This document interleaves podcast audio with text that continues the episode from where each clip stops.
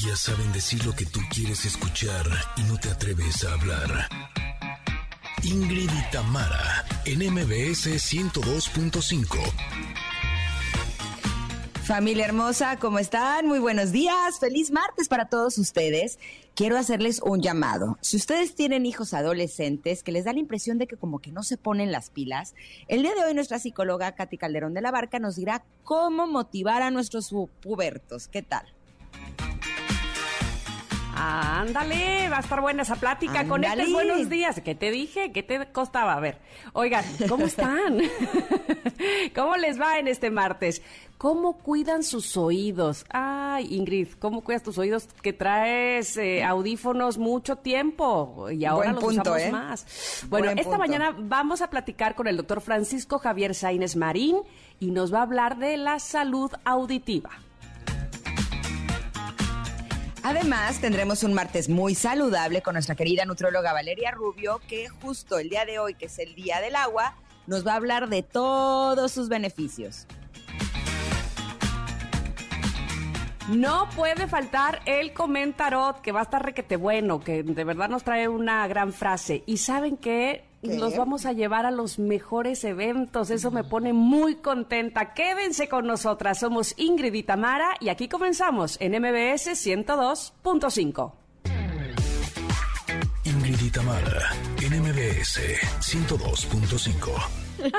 Pero primero fue esta. Exacto, yo creo que la de Talía es como la respuesta, ¿no? Tú no te haces cargo, pues yo tampoco, listo. Les confieso que me encanta esa letra, se me hace sumamente divertida. Y me encanta que podamos darles la bienvenida con esta gran canción a este programa de Ingrid y Tamara. Gracias a todos ustedes por acompañarnos. este programa lo hacemos con todo el corazón, con toda la pasión y deseamos de todo corazón también que ustedes lo disfruten enormemente. Así es que gracias a toda la gente linda que nos está sintonizando a través del 102.5 en la Ciudad de México, pero también con un gusto enorme saludamos a Córdoba, que nos acompañan a través de FM Globo 102.1. También qué padre que Comitán estén con nosotras en EXA 95.7 un abrazo enorme para todo Mazatlán que nos sintoniza en Ex 89.7 y por supuesto que también a Tapachula. Gracias por estar con nosotras a través de Exa 91.5 y por supuesto que a toda la gente linda que nos está acompañando en este momento a través de las plataformas digitales en el podcast. Los abrazamos, los saludamos y gracias, gracias, gracias por estar aquí. ¿Tú cómo estás, mi querida Tam? Yo estoy muy bien, este martes rockero. Uh, martes, me encanta, me encanta, me encanta. Así es que este seguramente pondremos muy buena música, pero además, si los connectors quieren aportar algo, ya saben que lo pueden hacer con toda libertad. Nos encanta cuando dicen, oigan, pues si es martes rockero, y entonces nos, nos proponen algo. Eso llega directamente hasta la producción de este programa y por supuesto se la ponemos, se la ponemos, se la ponemos. Oigan, y este día también tenemos pregunta del día porque oh, es Día Mundial del Agua, ¿no? Exacto, es Día Mundial del Agua y entonces la pregunta evidentemente tiene que ver con eso. ¿Qué medidas tomas para ahorrarla? Yo aumenté una preguntita más ahí, este, diciendo, preguntando más bien, eh, ¿cuánto tiempo usas para bañarte? ¿Cuánto, ¿Cuánto tiempo tardas en bañarte, Ingrid? Híjole, pues yo creo que como cuatro o cinco minutos. Depende de si me lavo el pelo o no. Sí, no, porque no me lo lavo diario. Entonces, cuando no me lo lavo, yo creo que sí me tardaré como dos minutos, tres. Y si no, como cuatro y cinco. ¿Tú? Yo también por ahí, eh, sobre todo, ¿sabes qué pasa aquí? Que hace mucho calor y no necesitamos tener eh, prendida todo el tiempo el agua como cuando hace frío y sientes que necesitas tener el agua como cobija, ¿no? Me acuerdo mucho, mucho de que en un Big Brother, este, estaban bañándose y se tardaban horas, no sé cuánto, ¿no? Y entonces el travieso Arce va y les toca y le dice, es agua, no cobija. y claro, es que si no se quedan ahí este, acurrucados, ¿no? Como si estuvieran en abajo de la cobija. Y no, aquí hace tanto calor que el agua es fresca y entonces ya la apagas y listo, para afuera, ¿no? Entonces, bueno, eso ayuda de alguna manera, me parece a mí, a no quedarte las horas debajo de la, de la regadera. Y bueno, como esa, evidentemente hay muchas maneras de ayudar al medio ambiente y de ahorrar agua. Tú, por ejemplo, ¿cómo ahorras agua además de bañarte rápidamente? Pues mira, poniendo una cubeta eh, debajo de la regadera cuando se está calentando el agua, por ejemplo. eh, y esa cubeta eh, de agua la utilizas para ponerlo en el WC, ¿no? O sea, como que le jalas y la rellenas con esa para que no se rellene con la, pues con la de la corriente, así. Exacto, sí, sí, sí, sí, la de la tubería, la que viene. ¿Y ¿Tú? Fíjate que eso me hizo recordar algo que creo que ya te había comentado que que hacen en Japón en algunos baños, que yo la tecnología más avanzada en inodoros la encontré allá, este, y, y, donde hacen que precisamente en el tanque de donde va el agua, en el inodoro, en lugar de tener la tapa arriba del tanque, tienen el lavabo. Y entonces tienen una llavecita de agua donde te lavas las manos y esa agua va cayendo al tanque y esa es la que usan para bajarle. ¡Wow! ¿Dónde viste eso? En Japón. No, bueno, es una maravilla. Es que de hecho, eh, yo creo que hasta la de la regadera se podría ir directo. Claro, claro. ¿No? O sea, no solamente, o sea, que hubiera como un tanque que guardara la de la regadera, que finalmente es más que la. Exacto, y pues no importa que el WC se limpie con shampoo, con jabón y con ah, incluso hasta el acondicionador, ¿no? no creo que le haga ningún daño. Yo creo, que sería buenísimo. Híjole, mi hermana es arquitecta, le voy a empezar a dar ideas, así. Sí, sí, sí, lo tengo muy grabado eso porque, o sea, algo tan, que pareciera tan obvio, ¿no? Como diciendo, claro, ¿no? Y, y, no lo hacemos, o no existe, o no está de este lado, ¿no? Exacto, ahora mismo que termine este programa voy a empezar a comunicarle mis ideas.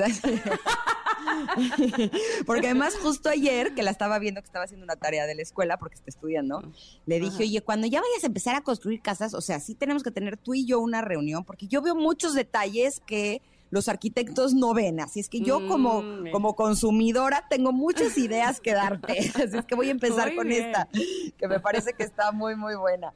Oigan, el día de hoy también, además de que queremos que nos eh, contesten la pregunta del día, les tenemos regalitos. Porque MBS tiene para ti las mejores promociones y este día tenemos tres pases dobles para la obra teatral Sola en la Oscuridad.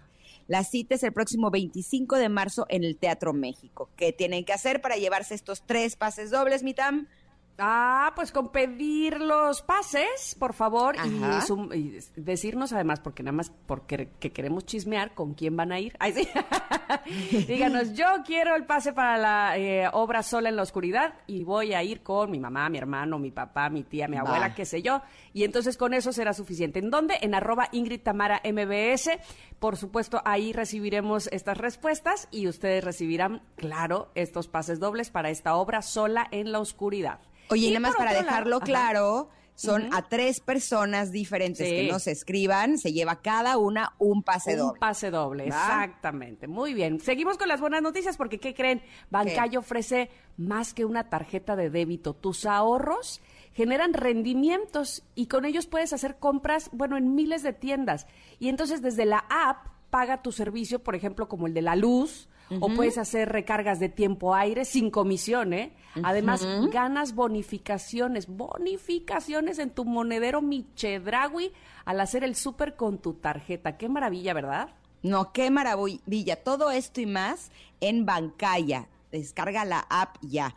Te recuerdo que Bancaya se escribe con B de banco, K de kilo e Y. Bancaya. Así puedes descargar la app y puedes tener todos estos beneficios que son una verdadera maravilla. Y así nos vamos a ir a un corte, pero regresamos con la carta del comentarot. Somos Ingrid y Tamara y estamos aquí en MBS 102.5. Regresamos. Es momento de una pausa.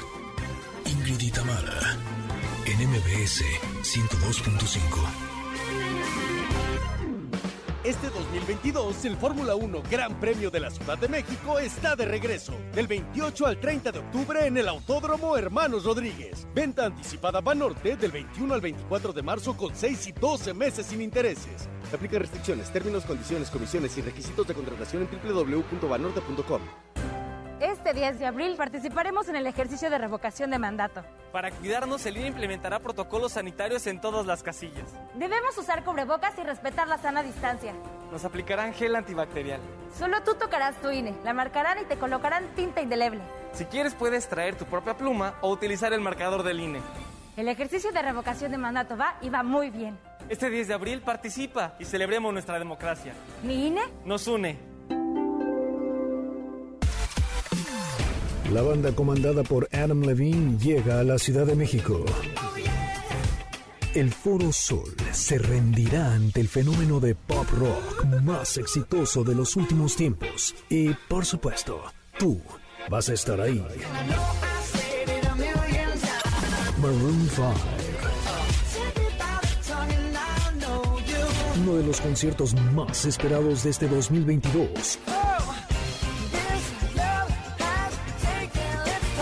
Aparta la fecha, 30 de marzo, 8.30 de la noche. Boletos en Ticketmaster y en nuestros programas en vivo. Maroon 5.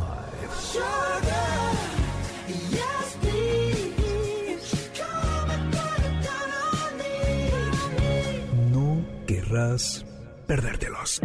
Sigue su paso aquí en MBS 102.5.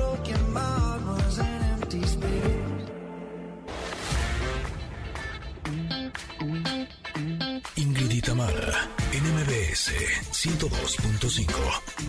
Continuamos. Ese es el libro de donde saqué esta, este dicho y es de Juan Domínguez. Tiene refranes, frases, adallos de muchas generaciones. Bueno, pues me encanta, la verdad es que este libro eh, me gusta mucho la cultura popular y los dichos son parte de ella. Y encontré este que abrí la página y decía, la constancia vence lo que la dicha no alcanza. Y me encantó, les voy a decir por qué, porque yo siempre, ya saben esas frases de mamá, ¿no? Siempre recurro a una, que mis hijas, por supuesto, se la saben de memoria. Cuando, no sé, este, casi que pase lo que pase, siempre les digo, ah, ahí está, como la tortuga y el liebre, y la liebre. Siempre les digo, ah, mira, ¿qué te dije? Como la tortuga y la liebre. Para mí esa fábula dice mucho eh, y, y, y, la recuerdo rápidamente. Este, yo creo que muchos obviamente saben de qué se trata, una carrera entre una tortuga y una liebre, donde la liebre, por supuesto, este, se reía de la tortuga y se daba por ganadora, pues, ¿no? De, de tal carrera. Decía, por favor, o sea, si, si, lo que mejor hago es correr velozmente al uh -huh. lado de la tortuga, ¿qué me hace la tortuga? Y entonces, ¿qué hace la liebre? Se duerme en sus laureles. ¿Por qué? Porque confía demasiado en su talento, ¿no? O en, esa, en ese don.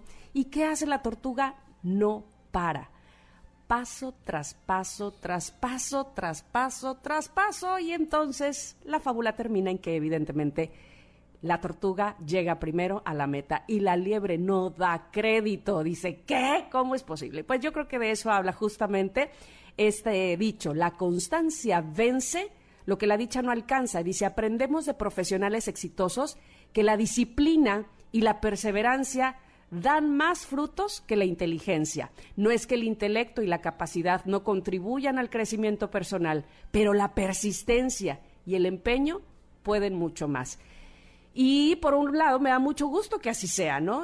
Porque me, me, hace pensar que no solamente aquel tocado por la divinidad de un talento o de un don podrá llegar o podrá lograr algún objetivo, ¿no? En, en alguna determinada disciplina, uh -huh. sino que tu, tu, empeño, tu disciplina, tus ganas, tu, tu esfuerzo, tu tesón, te harán llegar de alguna manera. Y evidentemente imprimirás otra cosa distinta a lo que aquel con talento pueda imprimir. Porque si además tienes ese talento y le sumas esa disciplina, pues yo supongo que, no supongo, lo he visto, lo he vivido en algunos momentos también, pues alcanzas la gloria, por decirlo de alguna manera. ¿Tú qué piensas de esto? Pues mira, justo, eh, no sé si les conté en alguna otra ocasión que tuve la oportunidad de tomar una masterclass con el coach vocal de Michael Jackson. Ah, sí, que sí me acuerdo. Sí, sí, ¿te acuerdas? Bueno, les, sí. les, les, digo un poquito. Resulta sí. que eh, tuve esta enorme oportunidad Uh -huh. Y hubo, como evidentemente fue una masterclass muy larga, eh, no me acuerdo de todo lo que dijo, pero sí de, lo, de, las cositas que se me quedaron grabadas que tienen que ver justo con esta carta.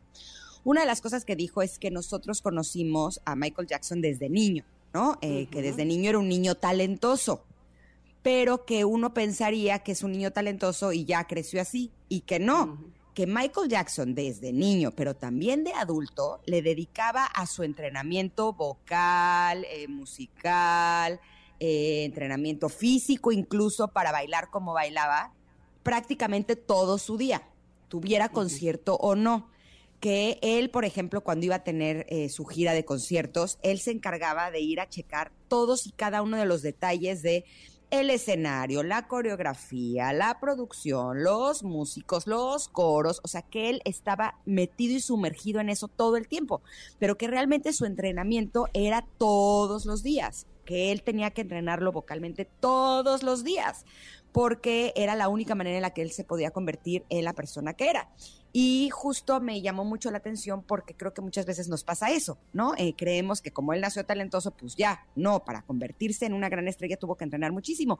Pero otra de las cosas que no les había compartido es que él nos dijo que eh, independientemente de que para que te puedas convertir en un máster en algo, tienes que invertir por lo menos 10 mil horas en eso, ¿no? Y pues hagamos cuentas, 10 mil horas es una locura, o sea, son muchos años de muchas horas de entrenamiento, ¿no? Que finalmente eso te puede convertir en, un máster, tengas el talento o no, lo cual me parecía muy interesante.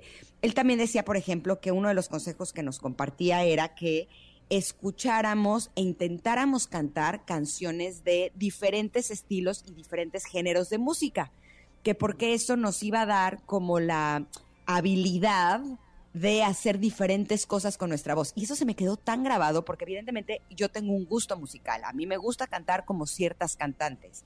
Y eh, sí me doy cuenta que a medida que empiezo a probar eh, música o canciones de cantantes que a lo mejor no son mi máximo, me dan como la destreza o la flexibilidad para poder hacer de mejor manera lo que las cantantes a mí me gustan, ¿no? Eh, justo, por ejemplo, lo podría trasladar también al tenis. Eh, ahorita he estado jugando también tenis, que me gusta mucho.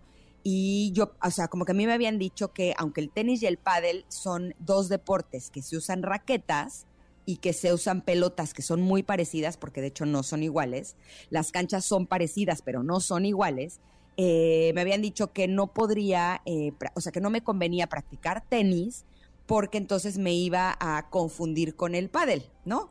Y ahorita que he estado reunida con mi familia estos días, en donde hemos jugado tenis y pádel, me doy cuenta que eso no es cierto, que si yo quisiera ser profesional de pádel, a lo mejor sí valdría la pena que solo me enfocara a uno.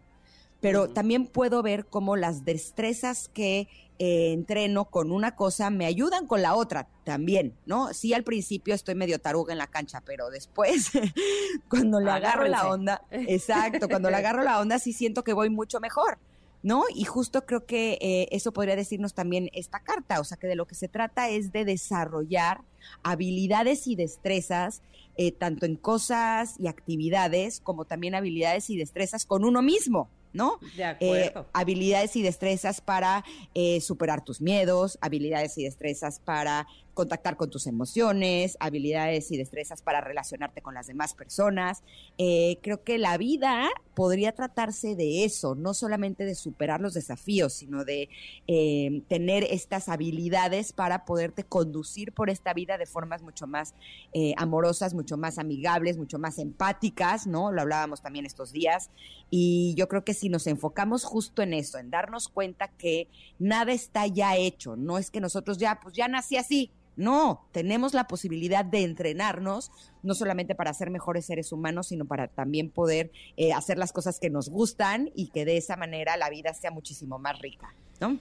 Totalmente, y es que además, este, tanto aquel como que, ya tiene la habilidad o el don o la destreza, este, por supuesto no debe de olvidar la práctica, porque evidentemente cada vez lo hará ser una persona mejor en ese aspecto, Oye, bien dice el dicho, ¿no? De la práctica más hacia el maestro. Totalmente de acuerdo. Estoy tratando de buscar en todo lo que eh, estabas tú hablando, estoy tratando de encontrar un tuit de hace por lo menos un par de años de Isaac Hernández, que ya me lo voy a quedar, yo me lo voy a este, poner en mis favoritos porque lo he mencionado a mi hija también en varios momentos. Es un, es un video de él mismo dando no sé qué cantidad de piruetas, ¿verdad? Va por todo el salón de baile vuelta, que vuelta, que vuelta, que vuelta, ¿no? Y dice toda la cantidad de horas de ensayo que ha tenido en todo su tiempo o en su trayectoria como bailarín y que lo sigue haciendo. Y es el primer bailarín o el, bailarín más importante del mundo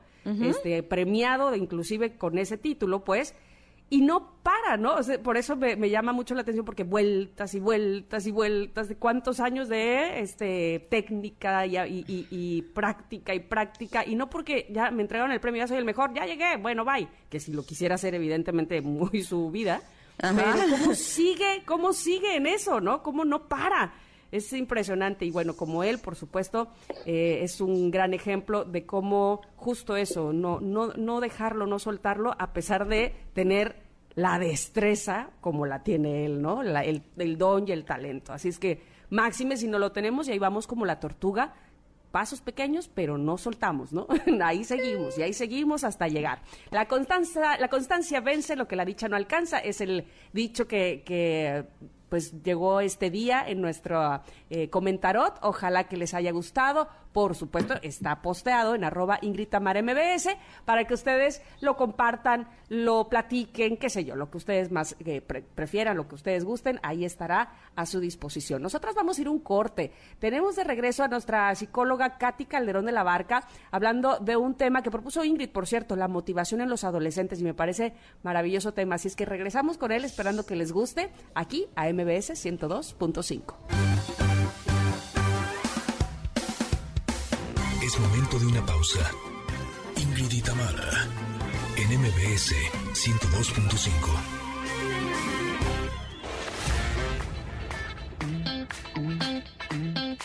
Tamara, NMBS 102.5. Continuamos.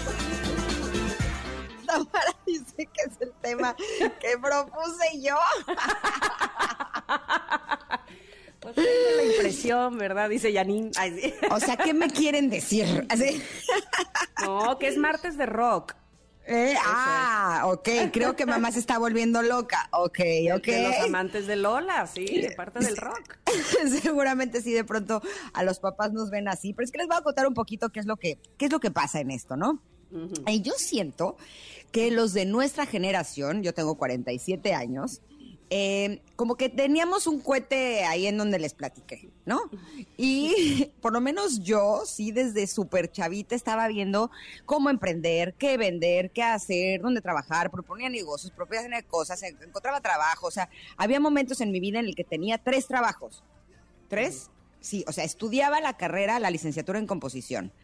Pero aparte, eh, los fines de semana vendía casas en un eh, como condominio horizontal y esperaba que llegaran los clientes. Pero mientras llegaban los clientes, me metía a una de las, o sea, como un área de la casa muestra, a montar unas coreografías porque también eh, era coreógrafa de unos niños que entraban a unos concursos escolares pero estas casas estaban enfrente de Xochimilco, del vivero donde vendían las plantas, entonces también compraba nochebuenas para llevármelas a donde yo vivía para vendérselas a los vecinos. O sea, como que siempre estaba buscando qué cosas hacer, cómo emprender, cómo ganar dinero, cómo hacer y demás. ¿Y estamos hablando de qué edad tenías? Como 16, punto como 16 años, o sea, sí estaba chiquita, ¿no? Y estaba haciendo como muchas cosas todo el tiempo. Y siento que los de la generación que corresponden a nuestros hijos, o sea, los que son más millennials, pues como que ellos no les corre tanto la prisa, ¿no? Como que, como que pues yo voy a mi ritmo y yo, y yo digo, pero es que yo a tu edad, yo ya sí atornaba, iba, subía, ya tenía, ¿no? Y entonces sí creo que valdría la pena que pues encontremos como un punto medio. Sí creo que yo hacía demasiadas cosas, eh, los de mi generación a veces creo que hacíamos demasiadas cosas, pero siento que ellos van como a un ritmo un poco más lento. Por eso es que cuando me preguntaron que qué tema eh, creía que podría ser una buena opción para platicar con Katy Calderón de la Barca, que es una especialista justamente en adolescentes, dije, pues cómo podemos motivar al adolescente sin que ellos piensen que mamá se está volviendo loca, como dice la canción. Así es que Katy, bienvenida, te escucho. Aquí estoy lista, apuntando. sí, pues saludos a las dos y bueno, a todos los los escuchas Y por supuesto que así como dijiste, esa parte de yo a tu edad, esa es una de las clásicas que les repetimos a los hijos y que probablemente a los hijos les caen en la punta del hígado. Porque justo la adolescencia, eh, y, por eso cantan esa canción, por supuesto, porque justo en la adolescencia lo que ocupan es poderse quitar esta imagen y esta, esta carga, digamos, de expectativa expectativas y de lo que nosotros buscamos que ellos fueran en su primera, en su primera infancia, entonces parte de poderse de, descubrir y reconocer tiene que ver con sí poder decir esto no de mi mamá, esto no de mi papá, esa es una parte. Y la siguiente tiene que ver justo con entender la motivación, con entender cuál es la necesidad que, que tienen nuestros hijos, cuál es la necesidad que tenemos nosotros como padres, porque ahí es donde a veces chocamos y por último, el hablar de responsabilidad. O sea, eh, todos los papás queremos crear hijos responsables. Y bueno, a mí siempre me encanta la definición que le aprendí a Ron Davis, este, que y escribió el don de la dislexia, que habla de responsabilidad como un concepto que está basado en dos pilares. Eh, uno es la voluntad, o sea, el querer hacer las cosas, y el otro es la habilidad, el saber hacer las cosas. Si nosotros tenemos estos dos pilares para revisar qué está pasando con nuestros hijos, nos vamos a dar cuenta qué es lo que les está faltando. Les está faltando voluntad porque creen que no necesitan trabajar, porque creen que no están, este, pues ahora sí que todas sus necesidades están cubiertas, o les falta habilidad, que es que a veces no se organizan, no saben por dónde empezar, o sea, no se han enfrentado a la vida. Entonces, en, empezar a tener estas conversaciones en donde busco, en donde me meto, en donde genero la, el, contacto con otro para empezar a buscar charla, ahí es donde podemos ver, ¿le falta voluntad o le falta habilidad? Porque en este ejemplo que tú nos, nos estás compartiendo de la que vendía y la que ponía la coreografía, o sea, tenía perfectamente la voluntad puesta porque había una necesidad y una búsqueda y entonces estaba activada tu motivación a todo. Pero por otro lado, había habilidad, o sea, veías cómo lo resolvías, entonces tenías la capacidad de llevar a cabo esto. Entonces, la habilidad tiene muchos factores alrededor, pero si se fijan, o sea, aquí podemos también partir de qué pasa con nuestros adolescentes, qué necesidades tienen y, como les decía, y hacer a un lado también las nuestras para decir, si lo que quieras ayudar a que mi hijo se motive y haga. ¿Dónde está el área de trabajo donde tengo que apoyarlos? ¿En la voluntad o en la habilidad? ¿Cómo les suena eso? Bien, y me hace pensar también en otras cosas. Eh, estos hijos adolescentes, nosotros somos los padres y, también somos diferentes a los padres que tuvimos cuando nosotros éramos adolescentes y además el contexto también era totalmente distinto, ¿no? Este, el contexto social, tecnológico, ni se diga, en fin, en, muchas cosas las cosas han cambiado. Este, no nada más es que que un niño o un adolescente hoy en día sea diferente porque sí, ¿no? Este, entonces, el, todo el contexto alrededor de, su propia historia es muy diferente al que vivimos nosotros en nuestra generación. Así es que seguramente están viviendo otro tipo de motivación, podrá ser otro tipo de, no sé cómo llamarle, que, que es diferente al nuestro.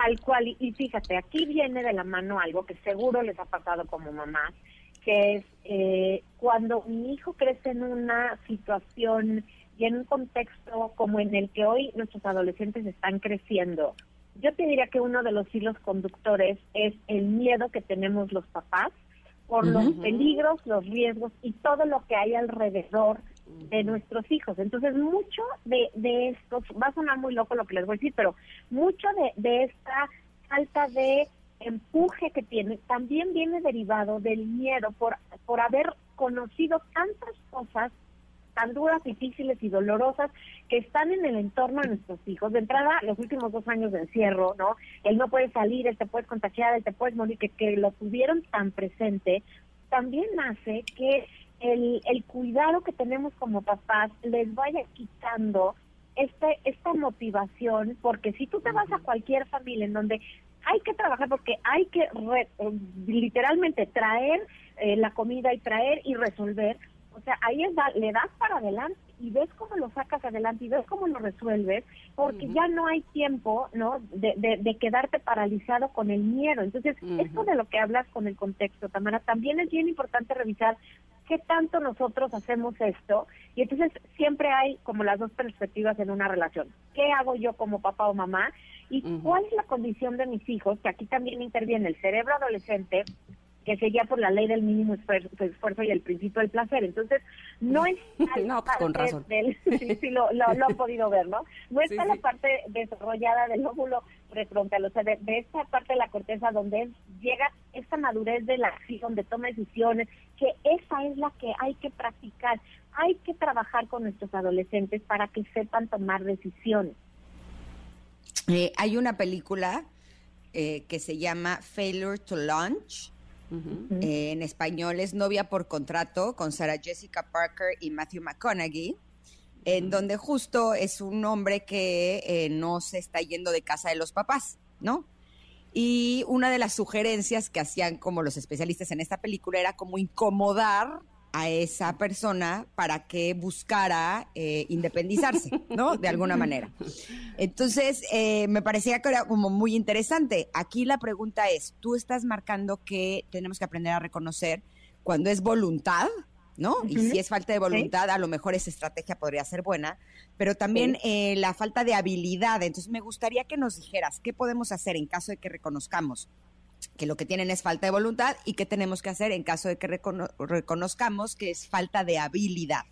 Claro, pues mira, la voluntad tiene que ver justo con la motivación, o sea, con el querer hacerlo. Entonces, generalmente ahí hay dos direcciones. Uno es que lo quieras hacer y algo te detenga, ejemplo, los miedos, o sea, miedo a no poder comunicar, miedo a no saber dónde buscar, miedo al rechazo, miedo, o sea, si te digas son muchos miedos. Entonces, primero que nada es tener una conversación con nuestros hijos, decir, a ver, ¿qué te está deteniendo? Y entonces revisar si es un obstáculo o por otro lado si es la falta de motivación, o sea, esta parte como, como apática, esta parte que puede venir desde toparnos con, con la depresión, de, fíjate, justo cuando los chavos terminan o la prepa para entrar a la universidad, les viene una o sea, como una especie de, de, nube de, temor de vas a fracasar, de ahora sí ya llegaste a la vida real, en donde ahora sí ya no soy chiquito y ahora sí me voy a rascar. Entonces, con mis propias uñas, ese es un momento bien fuerte para los chavos. Y el segundo es cuando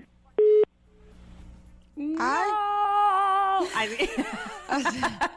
¡Katy! O sea, esto me sonó como cuando antes las películas tenían intermedio, ¿no? Que te dejaban con la parte más interesante y intermedio bueno, porque vaya a comprar palomitas. Es neta, eso yo estaba adentro. O sea... a eso vamos, a comprar palomitas, a hacer pipí y regresamos con la segunda parte, por supuesto, de esta plática que tenemos con Katy Calderón de la Barca y la motivación en los adolescentes. ¿Te parece bien? Vamos Va, mi piache, mi piache. pues. Quédense con nosotras en el 102.5. Es momento de una pausa. Ingrid en MBS 102.5.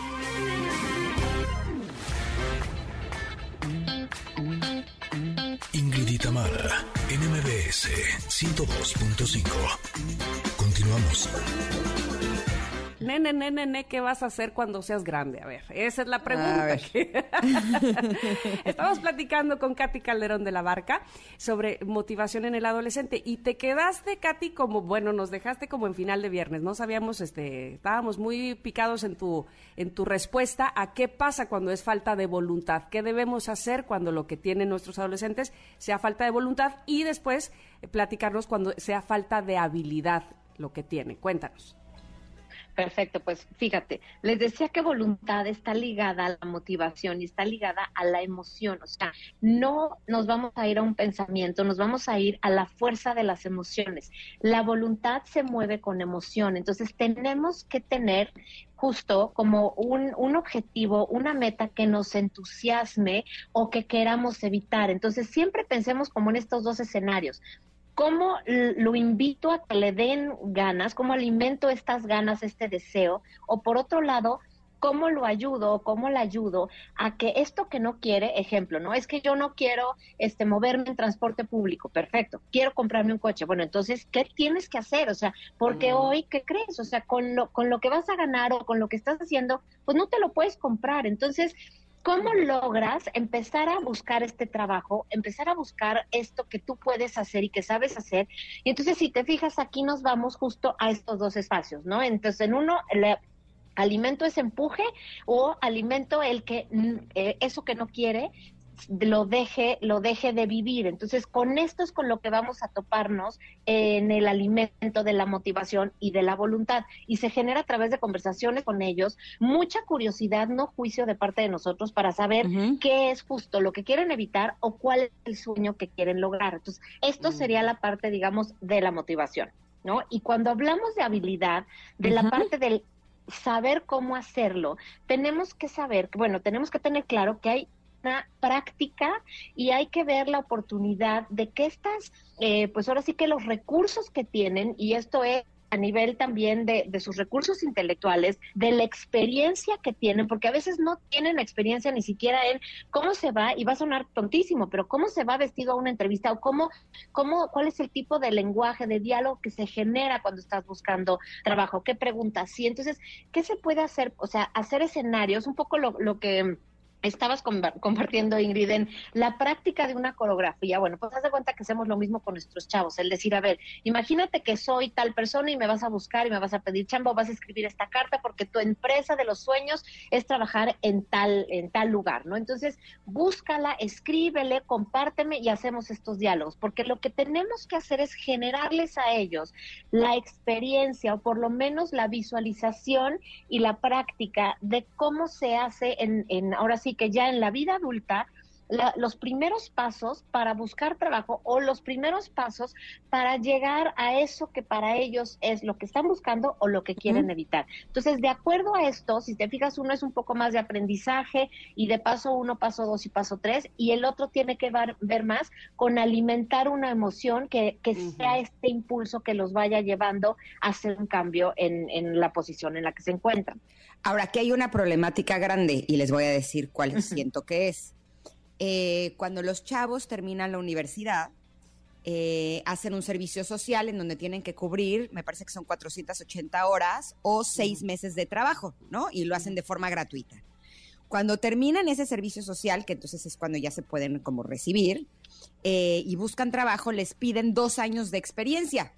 ¿Cómo van a tener experiencia si el servicio social era de seis meses, ¿no? Y si para tener trabajo necesitas experiencia, pero para tener experiencia necesitas que alguien te dé la oportunidad de tener trabajo para poder tener experiencia. Entonces yo lo que le sugería a Emiliano es que buscara trabajo gratuito, ¿no? O sea, que en lugar de que se enfocara en buscar en un trabajo en el que le pagaran dinero, que buscar opciones en donde eh, lo que le generara fuera experiencia, para que justo cuando busque trabajo tenga los dos años de experiencia.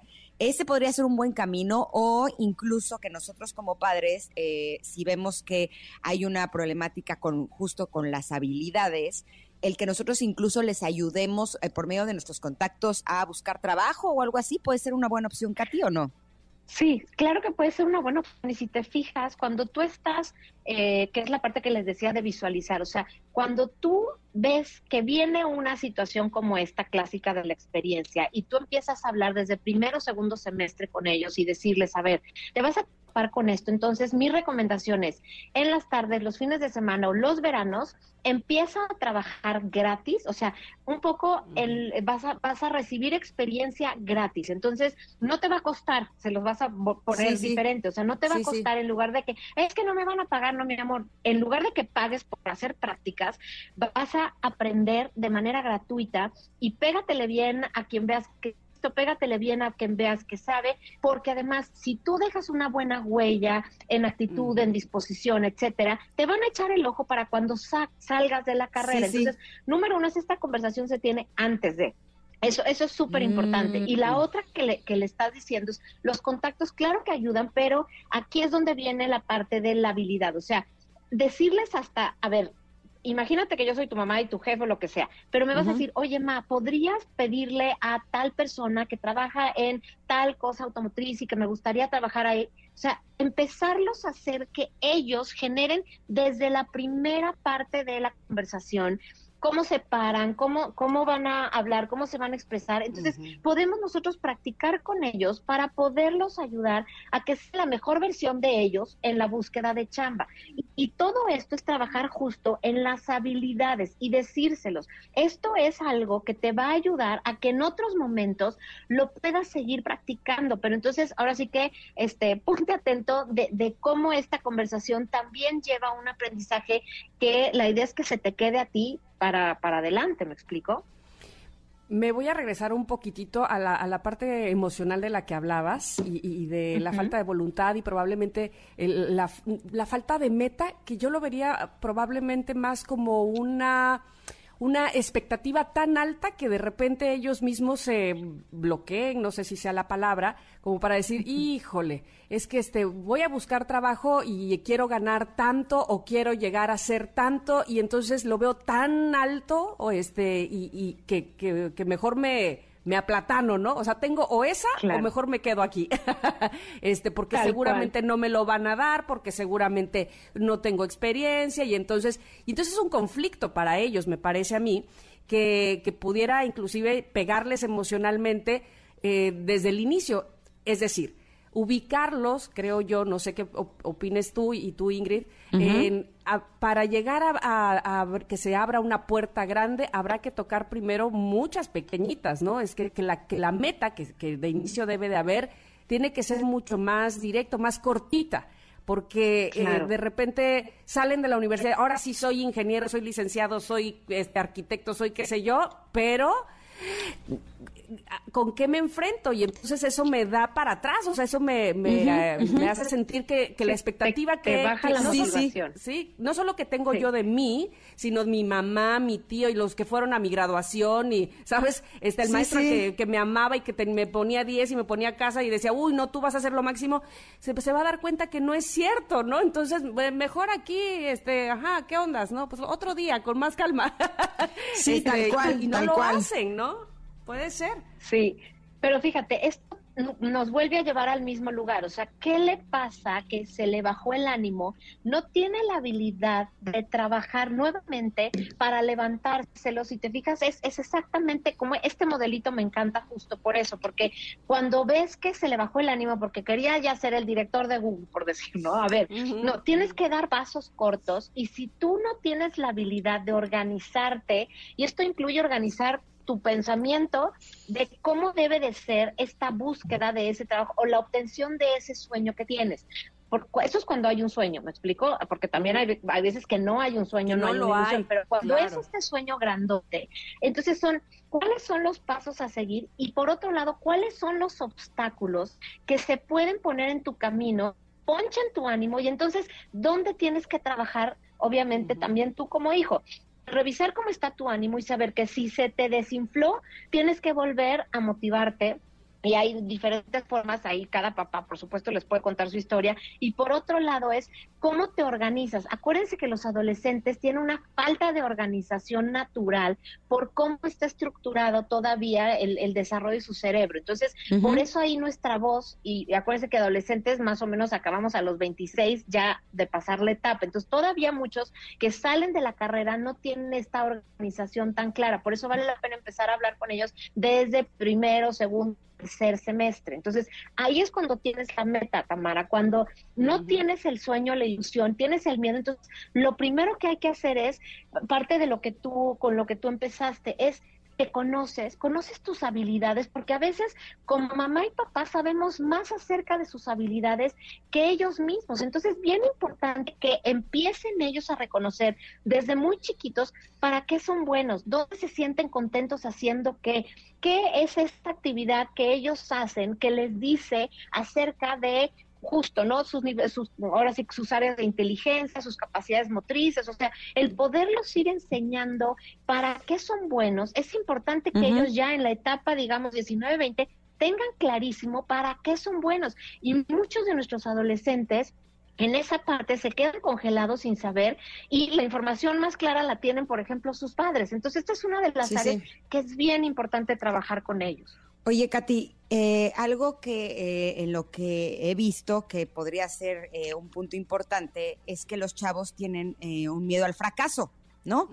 El que empiecen en algún trabajo y ese trabajo no salgan las cosas bien y entonces qué va a pasar con su currículum eh, y ahora les van a echar la culpa que como ahí no funcionó entonces ya nunca más va a funcionar, ¿no? Como, como todos estos miedos. Y justo a mí se me ocurrió, no sé si es una buena idea, espero que lo haya sido porque ya lo hice, es que, eh, siento que muchas veces ellos son capaces de ver solo los éxitos de los padres, ¿no? Y no se dan cuenta que nosotros nos hemos enfrentado al fracaso veces y justo ayer, platicando con ellos en la comida, eh, estaba con mi papá y estaba, no sé por qué salió el tema y estábamos recordando eh, una época en la que yo hacía un programa que se llamaba Sexos en Guerra. Era un programa muy exitoso en el que la verdad nos iba muy bien, era el prime time de los domingos. Para mí era mi primera gran oportunidad de ser conductora del prime time. Y, pero me pagaban poquitito. Y después de varios años en donde yo veía que era una mina de oro, realmente, pedí un aumento y no me lo quisieron dar. Y entonces me acuerdo que fue un terror porque dije, eh, me voy a tener que arriesgar. Y entonces les dije, pues si no me dan el aumento, me voy. Y me dijeron, pues vete. y yo, neta. O sea, si yo me sentía, bueno, pero la estrella de la vida entera, ¿no? Porque finalmente el programa sí era muy exitoso. Y es curioso porque después de eso, el conductor sí se quedó. Eh, yo me fui. Eh, pusieron como a cinco conductoras distintas, ninguna funcionó y el programa se terminó. Incluso años después hicieron algunas otras temporadas con otros conductores y nunca volvió a funcionar, ¿no? Entonces, más allá de que para mi ego fue eh, padrísimo, porque pues finalmente yo hubiera querido que me dieran el aumento y que pudiera yo seguir haciendo ese programa que a mí me encantaba, eh, sí creo que el comunicarle el hecho de que yo también me enfrenté al fracaso y que no pasa nada porque pues te caes, te levantas y lo vuelves a intentar y después te puede ir bien, eh, a lo mejor sentí que comunicarle este tipo de cosas podría ayudarlo a que no sintiera tanto miedo al fracaso. ¿Fue una buena idea, Katy? Dime la verdad. Sí, siempre. O nada más me balconeé, dice. exacto, exacto. O nada más la regué, así. Dime la neta, porque si la regué no lo vuelvo a hacer y ya.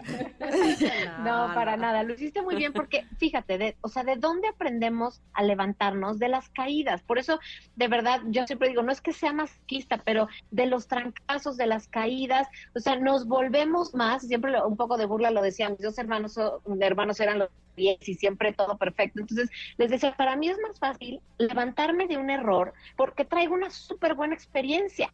¿no? Para mí es más fácil componer algo porque, porque tantos errores que tuve de, chiquita y de la escuela y todo eso, que me ayudaron a podérmelas arreglar. Entonces, el poderles hablar justo a los chavos y decirles, oigan, eh, también no en la parte de, digamos, de los profesores, psicólogos, etcétera, decirles, oigan, háblenles, justo como tú estás diciendo, Ingrid, háblenles de las caídas y de lo que es esta emoción incómoda de tener ese miedo, tener a lo mejor la duda de si va a salir bien o pero jugártela con valentía y decir, doy este paso porque esto me estoy honrando a mí, me explico.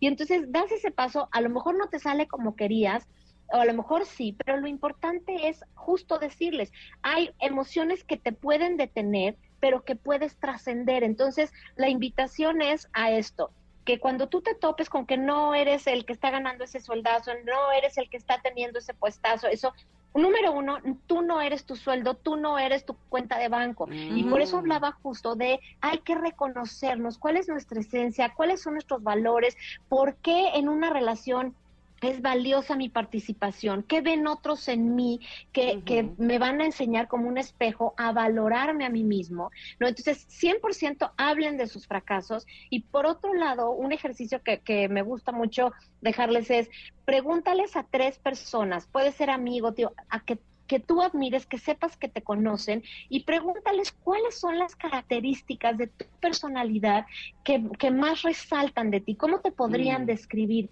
y que ellos al leer esta lista vean con cuál se identifican. Hay veces que lo hago hasta con niños más pequeñitos y la sorpresa de decir, Ana dice que soy valiente, ¿no? Y entonces, y no te has dado cuenta que eres valiente. A ver, busquemos, busquemos momentos y situaciones donde has sido valiente. y entonces empiezan a buscar los niños, ¿no? Así, ah, pues esta, ah, perfecto. Entonces, haces una, una especie como de organización mental a través de, estas listas que hacen gente cercanos a ellos y entonces empiezan a buscar cuáles son estas conductas que confirman eso que ven otros en ellos y es un ejercicio muy muy rico de autoestima porque también lo que necesitas es saber y confiar en ti para poderte animar y caminar esa eso que tú te jugaste en esta decisión de pues me voy así tienes que tener también esa confianza Totalmente. Katy, se nos ha acabado el tiempo y nosotros podríamos seguir. Yo tenía otras tres preguntas, así es que me las voy a guardar para la próxima vez que vengas. me parece perfecto. Y, este, y abordemos todos los temas que muy amablemente nos das luz con ellos. Gracias, Katy. ¿Dónde te podemos localizar?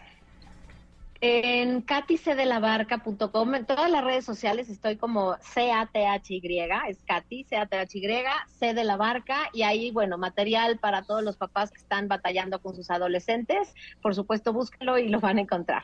Ya estás. Te mandamos un abrazo enorme, Katy. Gracias. Un beso, cuídense mucho. Chao. Igualmente. Vámonos un corte, pero regresamos con la segunda hora de Ingrid y Tamara. Volvemos.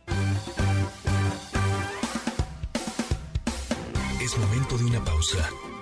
Ingrid y en MBS 102.5.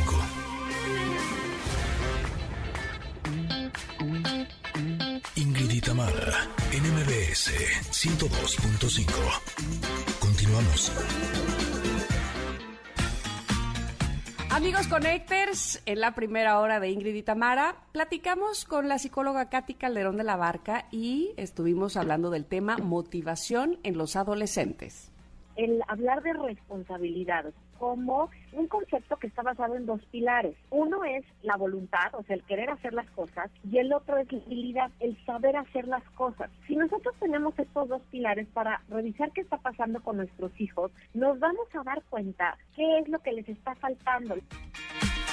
Híjole, estuvo bien interesante. Si ustedes no tuvieron oportunidad de escucharla, esta tarde estará publicado el podcast porque realmente vale mucho la pena si ustedes son padres de chavos adolescentes. Y más adelante estaremos platicando con el doctor Francisco Javier Sainez, él es otorrinolaringólogo sobre salud auditiva, y también con nuestra querida nutrióloga Valeria Rubio sobre todos los beneficios del agua. Somos Ingrid y Tamara y continuamos aquí en el 102.5.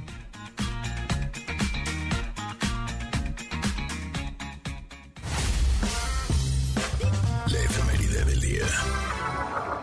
1963, en Londres, ya estaba toda la chaviza bailando esto. Todos los jóvenes bailando con los Beatles que lanzaban Please Please Me, álbum debut de la banda que alcanzó, por supuesto, el número uno y marcó el inicio de la Beatlemanía.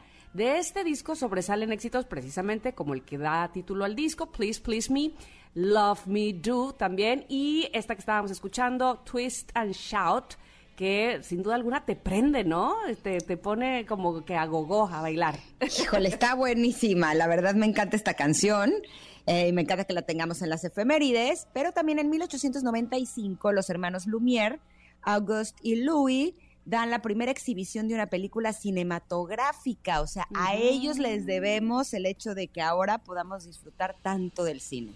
Así mismo es, qué día tan importante, fíjate, este, 1895 por un lado y en 1963 también. ¿Y qué tenemos de nacimientos? Bueno, pues en 1942 nace el cantante argentino Leo Dan, que ha compuesto más de dos mil canciones. Sus temas han sido grabados en distintos géneros, han sido traducidos a varios idiomas, han vendido más de 40 millones de discos a nivel mundial. Es más, yo le voy a pedir a Janine que antes de irnos al corte nos ponga ¿Qué te gusta? ¿Cómo te extraño, mi amor? Porque se Órale. te gusta. va, esa, esa, esa. divino, ¿no? Por ejemplo. Esa va, va, va, Órale, órale. ¿Quién más nació un Nos día le como echamos. Híjole, soy su super fan. Uf, y yo. Qué bárbara, la quiero, la adoro. Así. Siento que es como Me parte de mi bien. familia. Exacto. Además, me encanta. Pero les voy a decir por qué. Resulta que un día como hoy, pero de 1976, nació la actriz estadounidense Reese Witherspoon. Ella ha actuado en filmes como Crueles Intenciones, Legalmente Rubia, en series como Friends, The Morning Show, eh, Big Little Lies, que es buenísima. Pero les voy a decir por qué me cae todavía mejor. Porque resulta que ella, eh, según sé, eh, está ahorita enfocada mucho en, en el poder de las mujeres. Incluso tiene una página y es también una app que se llama el Book Club de Reese, o sea, el club de lectura de Reese Witherspoon, en donde recomienda libros, pero les voy a decir que no son cualquier libro. Tienen que ser libros en donde el personaje principal sea una mujer poderosa. Mm. Se me hace un proyecto fantástico. Justo actualmente estoy leyendo un libro que se llama On Time, Untamed. Sí, o sea, Ontamed. Exacto, que está buenísimo. Eh, la traducción es algo así como indomable.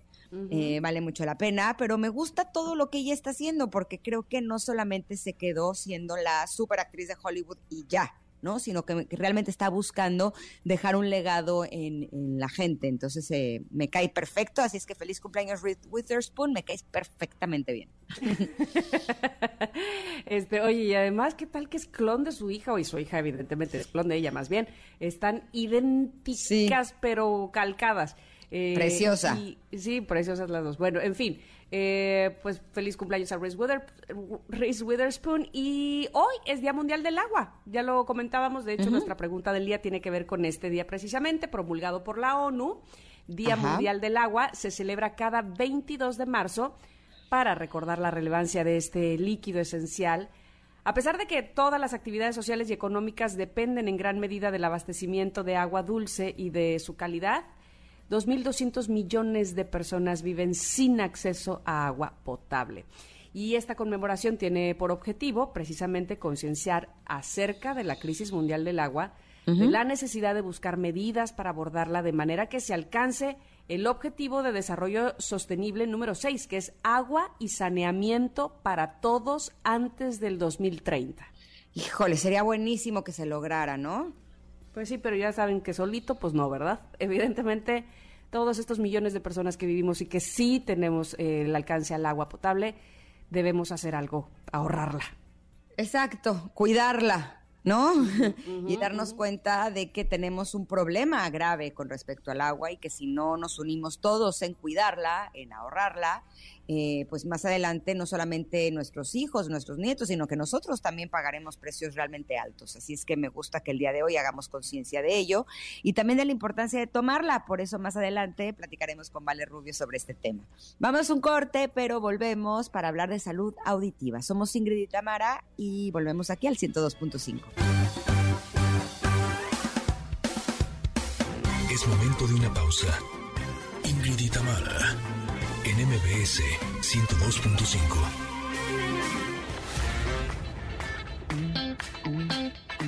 Ingrid Itamara, en MBS 102.5. Continuamos. Y muy, muy contentas de poder darle la bienvenida al doctor Francisco Javier Sainz Marín. Él es otorrino laringólogo y nos va a hablar de salud auditiva. ¿Cómo está, doctor? Buenos días. Hola Ingrid, un gusto saludarte a ti y a Tamara y a todo el mm. público de MBS Radio. Muchas gracias, doctor. A mí me gustaría comenzar con una pregunta que me he hecho a lo largo de muchos años.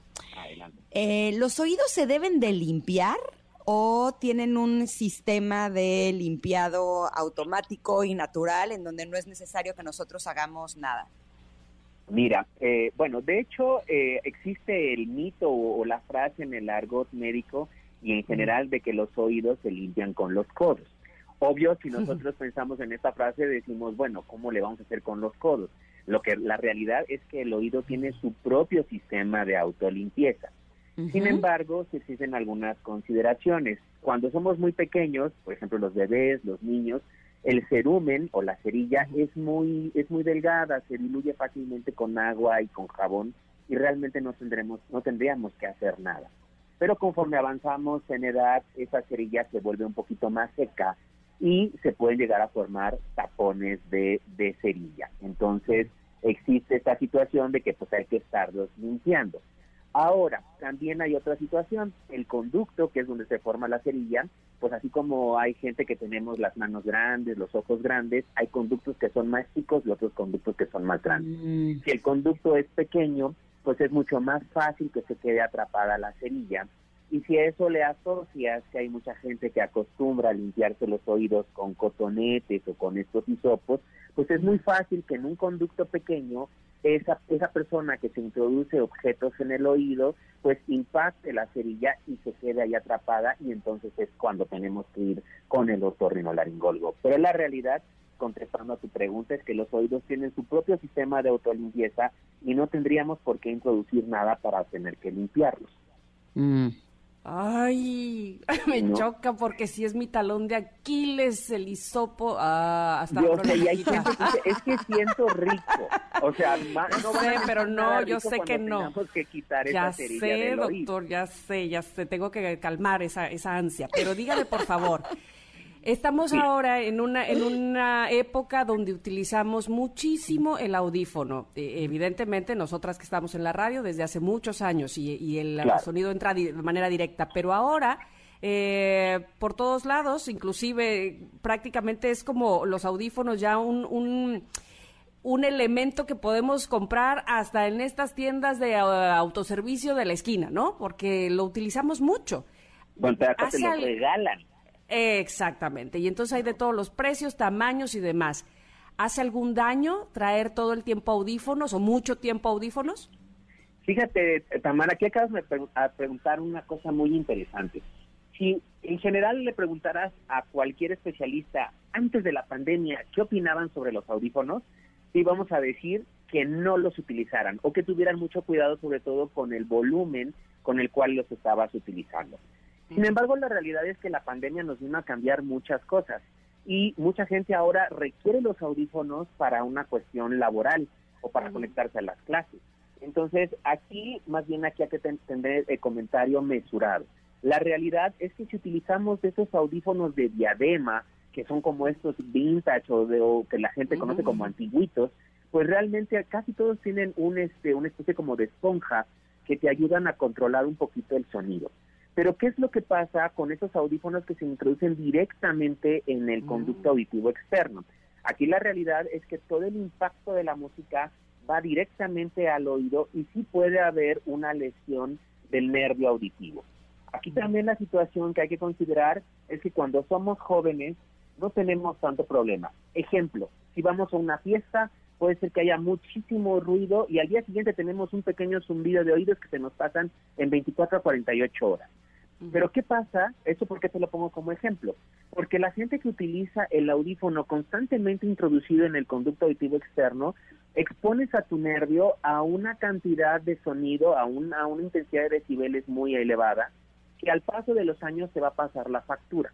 Probablemente ahorita cuando el paciente es joven no sienta ningún, ningún perjuicio, pero generalmente el oído, que empieza a envejecer después de los 40 años, si tú tienes una historia o un historial de haber estado expuesto tu oído a ruido intenso por mucho tiempo, lo más probable es que ese oído va a empezar a envejecer de una forma un poquito más acelerada.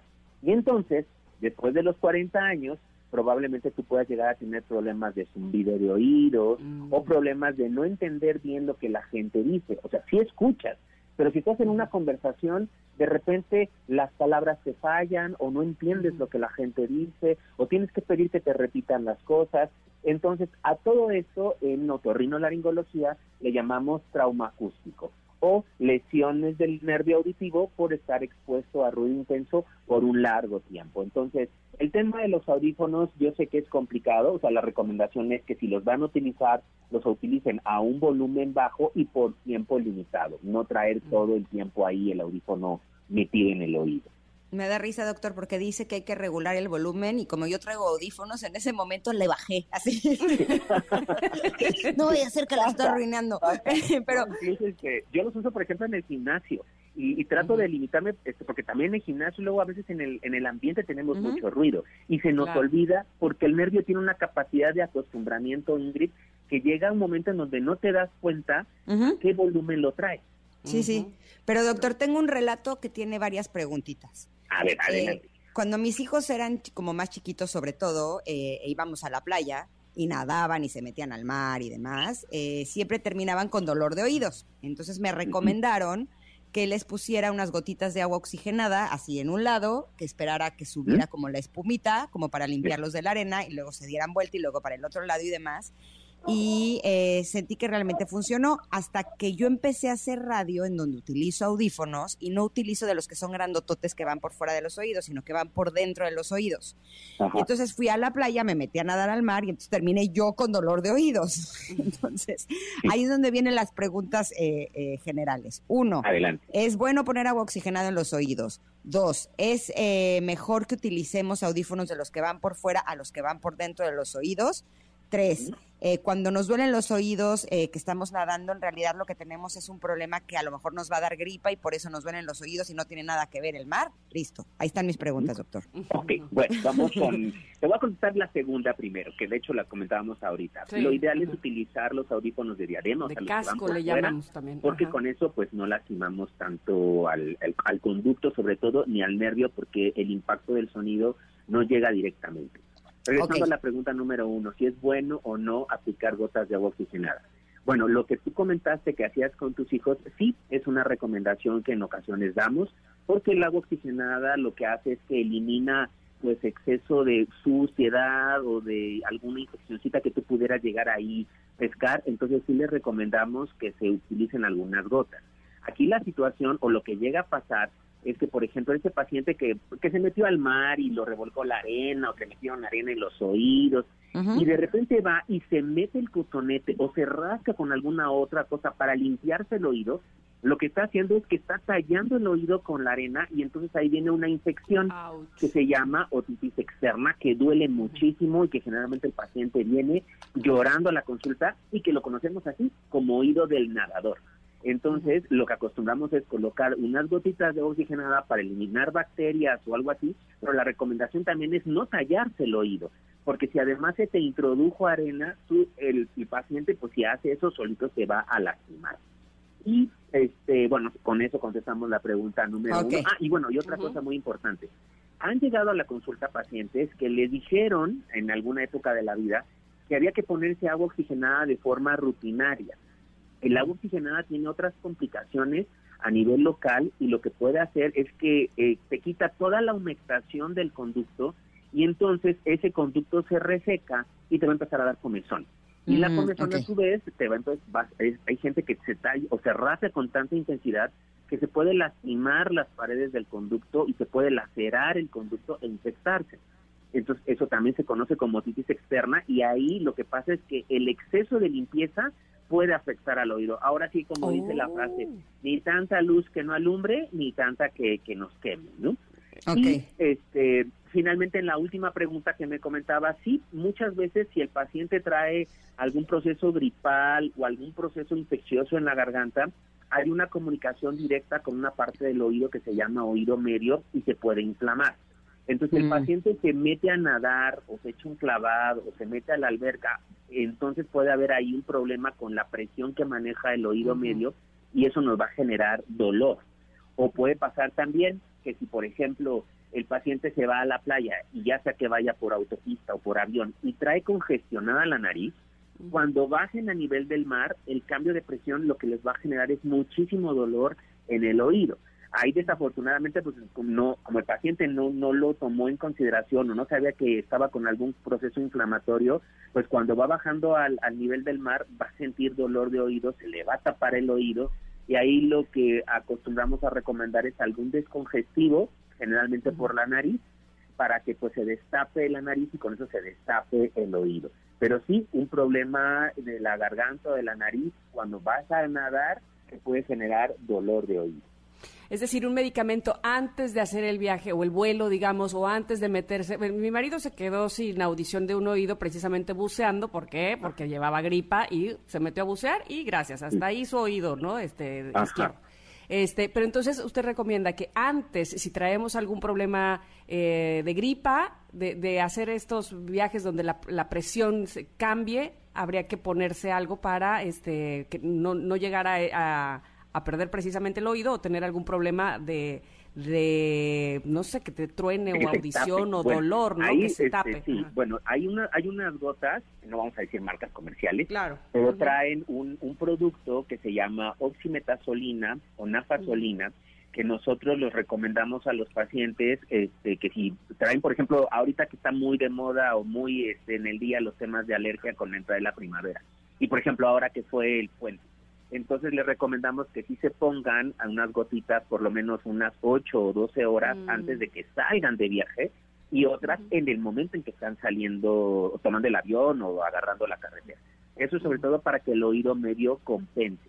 En el caso particular, por ejemplo, los pacientes que bucean, también se puede recomendar que se apliquen estas gotitas una- un par de horas antes de que se metan a, a bucear, precisamente para ayudarle al oído a compensar eso, ese cambio de presión y que precisamente no se reviente el, el tímpano, ya sea cuando se metan a, a- a bucear o bien cuando vayan bajando del avión.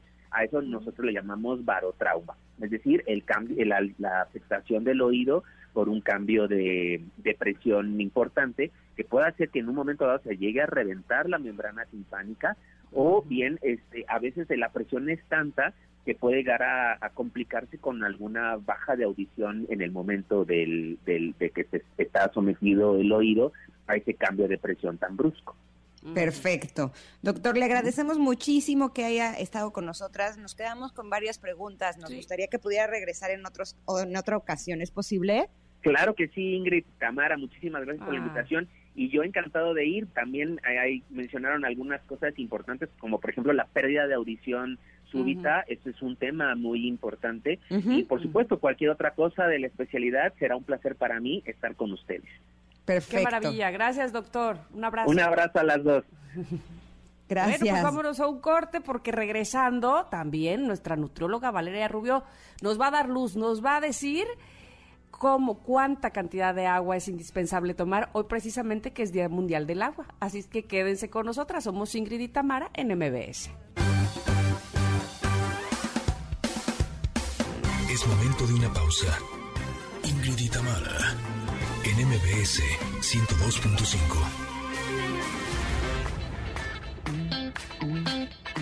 Ingrid y en MBS 102.5. Continuamos.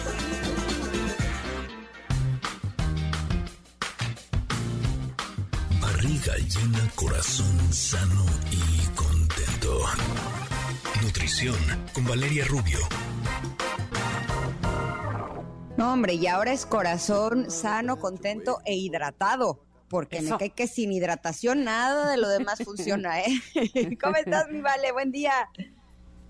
Hola Ingrid, ¿cómo están? ¿Cómo estás, Tam? Espero que tengan un bonito día. ¿Cómo les fue de puente, niñas?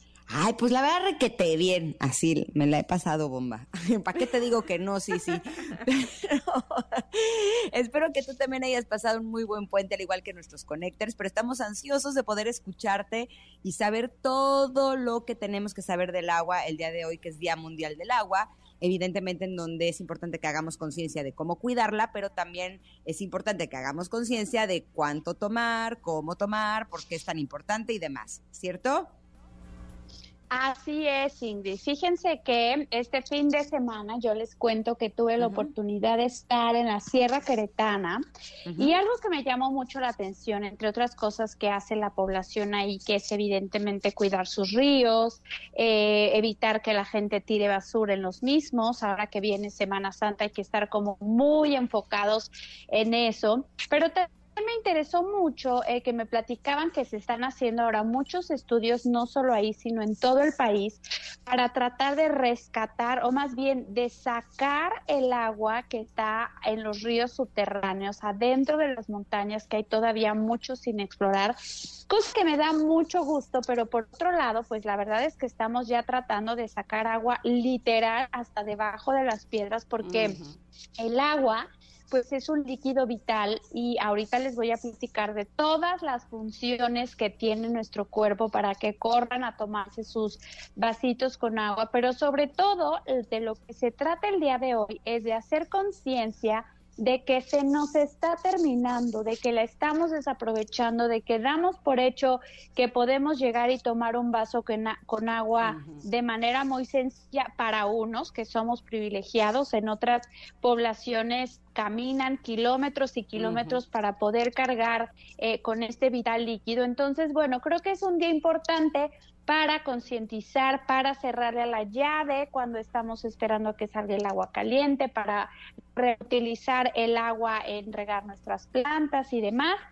Pero bueno, nutricionalmente hablando, o sea, realmente el agua la necesitamos eh, para vivir, o sea, el agua tiene muchísimas funciones que hoy les quiero platicar.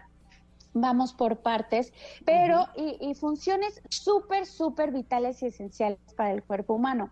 El agua participa de manera muy importante en la digestión. Si no tomamos suficiente agua, no producimos suficiente saliva, empezando por ahí.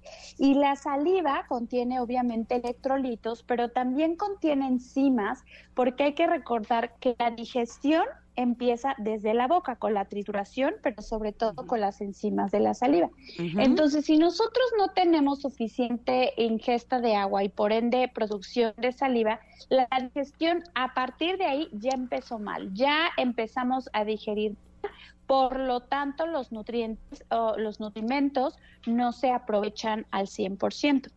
Luego, si se acuerdan de sus clases también de biología, eh, nosotros pasábamos el de triturar la comida junto con la saliva a formar un bolo alimenticio que pasaba por el esófago, se terminaba de digerir en el estómago y se iba ya a los intestinos para su absorción. Y este bolo alimenticio, entre más suavecito esté, más asimilable es. Es decir, entre más agua haya en, el, en, en nuestra ingesta diaria, nuestra alimentación, pues vamos a tener tener un bolo alimenticio más suavecito, de manera que nuestro cuerpo le estamos facilitando esa digestión y por lo tanto la absorción de los alimentos, el aprovechamiento de lo que estamos ingiriendo todos los días es mucho, mucho mejor. El agua, por ejemplo, también ayuda y es una de las funciones más importantes a regular nuestra temperatura corporal. Nosotros elegimos este agua eh, o tomamos agua para poder eh, bajar el calor. Si tenemos mucho calor, puede ser también por falta de ingesta de agua, es decir, no solo porque la temperatura de afuera esté muy mm. caliente, sino que quizá estamos tomando poca agua y entonces no nos estamos enfriando como deberíamos y entonces nos da más calor, que eso es un, un sentido diferente al que pensábamos de tengo calor, me da sed, tomo agua y punto, sino si queremos sentir menos calor, necesitamos tomar más agua para que nuestro cuerpo eh, nivele la temperatura corporal con el exterior y estemos menos acalorados, que ya me imagino que allá en Veracruz se me están cocinando, ¿cierto o falso? Cierto. Cierto, cierto, todo. Estaba esperando a Tam. La mexicana se está cocinando, pero donde hay lugares más húmedos, en donde hay más sudor, perdemos más agua y entonces nos da más calor y hay que tomar eh, más agua. Otra función del agua que ya la habíamos platicado aquí cuando hablamos de todas las articulaciones es que todas las coyunturas, nuestra médula espinal es en gran parte agua y las coyunturas, los cartílagos, eh, los huesos, las articulaciones, los ligamentos. Ay, ahora te dejé de escuchar a ti. ¿Vale? ¿Andas por ahí? Oh. Vale, no te escuchamos. No te escuchamos. ¿Me fui, me fui? Sí, ahí estás, ahí estás. Ahí estoy. Ahí estás, los ligamentos, ándele, pues los ligamentos, los cartílagos necesitan estar bien hidratados y como eh, el agua tiene prioridad para irse a los órganos vitales como el corazón, el hígado y los riñones, a veces las pobres articulaciones se quedan sin el, el adecuado abastecimiento de agua. Cuando el agua que ingerimos es muy poquita, no mm. llega a las coyunturas, no llega a la médula espinal, no llega a los ligamentos y empiezan a doler Entonces, la gente que tiene problema de rodilla, de cadera, de alguna articulación que no esté funcionando, es súper recomendable eh, aumentar su ingesta de agua.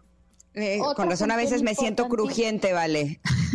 ¿Perdón? con razón a veces me siento que estoy un poco crujiente y trueno toda. Yo creo que lo que me faltaba era agua, pero en alguna ocasión leí que eh, no debemos de esperar a que nos dé sed, porque cuando nos da sed es que ya nos deshidratamos y que generalmente el cuerpo es sabio y que lleva el agua a lo que más se necesita, que son los órganos, y entonces quienes se quedan sin esa agua, sin esa eh, hidratación, son las células.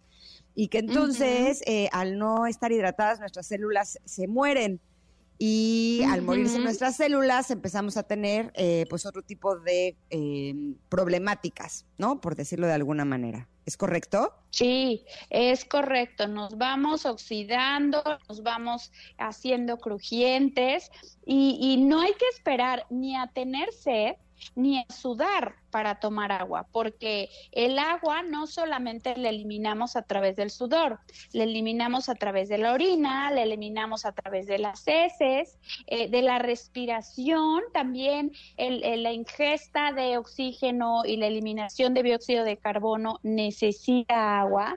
Entonces, alguien que no toma agua suficiente puede ser alguien estreñido. Muchas veces el estreñimiento es a causa de poca ingesta de, agua, ¿no? Entonces, no esperar a estar sudando para tomar agua lo suficiente, para evitar la constipación y para ayudarle a nuestros riñones a filtrar todos los desechos que eh, necesita eliminar el cuerpo. Ok, tengo otra pregunta. Eh, a mí lo que me detiene en muchas ocasiones de tomar agua es que me choca que voy al baño 250 mil veces y siento que con la edad eso se me ha agravado. Eh, hasta que escuché un podcast en donde recomendaban eh, que eh, cuando vayas al baño, que dice que el cuerpo humano no está hecho para ahora sí que hacer pipí sentada, sino que te tienes que agachar un poco más para que entonces como que se exprima la, la, mm, la vejiga. Vejiga. Ajá, y que entonces sí hagas todo lo que tienes que hacer, porque si no, esa es la razón por la que vas varias veces. ¿Tú crees que sea esa eh, realmente el remedio y la razón, vale? ¿O tendría que ver con otras razones? Sí, lo que pasa es que nosotras, las mujeres, acuérdense que tendemos con los parto sobre todo, con la falta de hormonas, pero las que somos mamás tendemos a tener la, literal la vejiga caída y eso aumenta con el paso del tiempo. Entonces, bueno, ese, ese, esa posición no me la sabía, pero me parece interesante que hayan técnicas como los ejercicios de Kegel, que es como intentar hacer pipí y retenerla para fortalecer el piso pélvico y que nuestra vejiga esté como mucho más, mucho mejor posicionada, ¿no? Y quizá la posición, como dice Ingrid, me hace mucho sentido, tenga mucho que ver para que eh, no, no, esa no sea la razón por la cual tomemos menos agua, ¿no? Sí suele ser incómodo. Acuérdense que la digestión del agua dura aproximadamente dos horas. Entonces, si van a tomar agua, asegurarnos que las próximas dos horas vayamos a estar cerca de un baño y si no, pues bueno, sí bajarle un poquito, pero la orina de la noche tiene que ser prácticamente transparente. Esa es una señal de que estamos tomando suficiente agua, porque si no, si sigue amarilla en el transcurso de la tarde y la noche, es que sigue concentrada y todas las toxinas que se debieron de haber eliminado siguen estando dentro del cuerpo y sigue el riñón trabajando a marchas forzadas para eliminarla. Entonces sí hay que ayudarle al riñón para pues para que haga más pipí, para que filtre mucho mejor. Sobre todo por la absorción de nutrientes, porque el no tener una buena filtración también acarrea nutrientes que son importantes para nuestros huesos, hasta para nuestro cerebro. Una mala hidratación te puede afectar el estado de ánimo y eso es algo este, que, que podemos solucionar tomando mucho más agua. Yo he descubierto que muchas veces me siento súper cansada o no tengo capacidad como de enfocarme y la respuesta era el que me estaba haciendo falta agua y en el momento en el que me hidrato todo como que comienza a funcionar mejor. Pero ¿Cuánta agua tenemos que tomar las personas? Nos las respondes eh, al regreso del corte, ¿vale? Vale, vale. Vale, vale. Vale, vale. Ok, listo. Vamos a un corte. Estamos hablando de todo lo que tenemos que saber sobre el agua con nuestra querida nutrióloga Vale Rubio. Somos Ingrid y Tamara y volvemos en unos minutos aquí al 102.5. Es momento de una pausa. Ingrid y Tamara en MBS 102.5.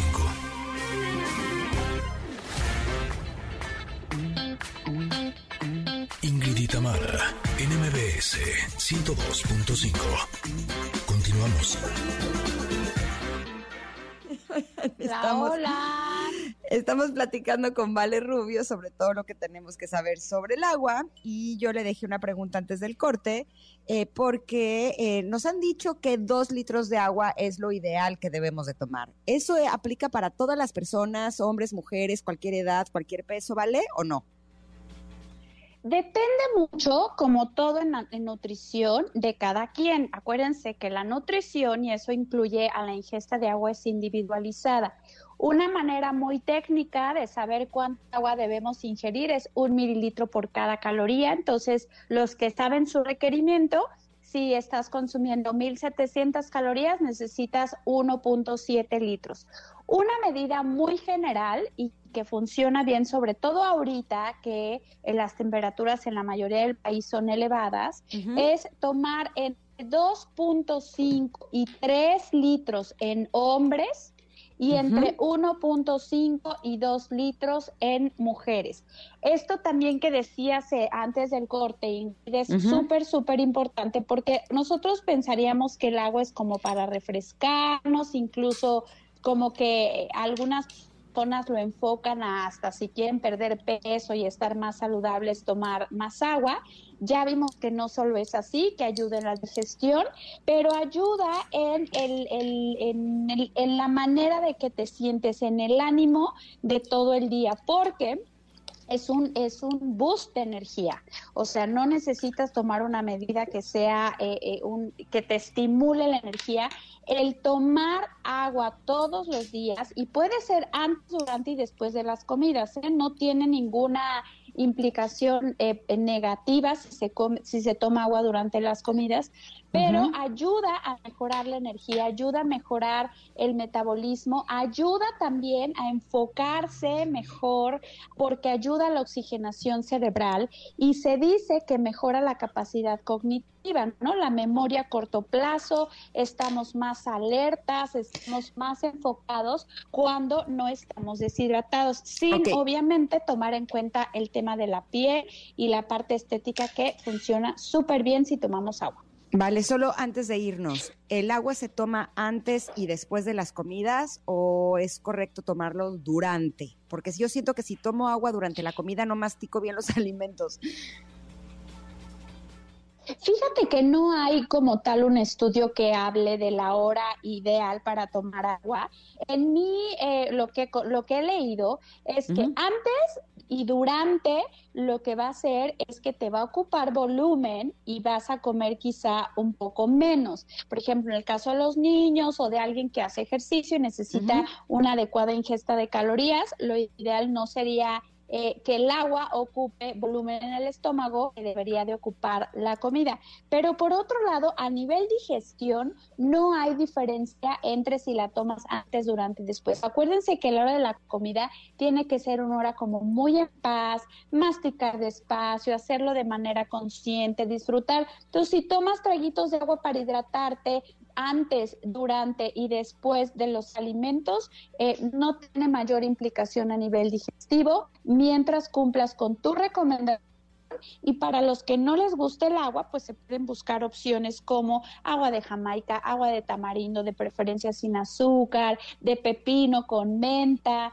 eh, buscar la manera en que no sea el agua simple, pero sí que hay una ingesta mucho mayor a la que nos aportan las sopas, las frutas, el café y té, que eso no está incluido dentro de los requerimientos en agua. Carguen con su botellita de agua, lleven un track, un seguimiento de su ingesta, eh, a lo mejor mañana lunch, comida lunch y noche un vasito, ya son por lo menos cinco al día y vamos a irnos acercando cada vez más a nuestra ingesta recomendada diaria porque eso también, entre más agua tomamos, más agua nuestro cuerpo nos pide.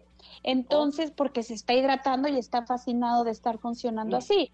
Entonces, eh, entre más agua tomemos, más agua vamos a, poder tomar cada vez más y vamos a mantenernos mucho más hidratados. Chicas, ¿qué me perdí?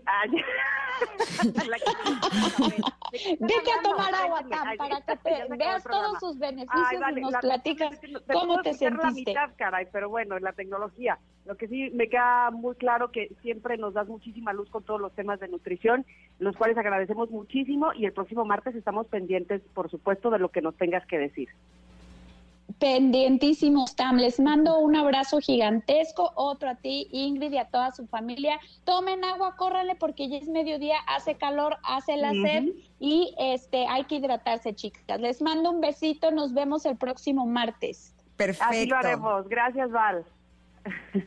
Bueno, se acabó el programa, Ingrid, pero aquí estoy. Gracias por tu participación, Tam. Te queremos, Oye, me sentí como llegando al café de, oigan, ¿qué onda, qué onda? ¿De qué me perdí el chisme? Cuénteme, ya, ya casi que se van, están pagando. Pues sí, ya nos vamos. Ya te, de hecho, terminamos de oh. pagar porque es momento de nuestro querido Pontón, pero nos escuchamos mañana, ¿vale? Vale, pues aquí los esperamos a las 10 de la mañana y se quedan con eh, pues Pontón y todo lo que tiene que, contarnos sobre tecnología. Gracias a todos, bye bye. Bonito día. Bye bye. Ingrid y Tamara te esperan en la siguiente emisión, MBS 102.5.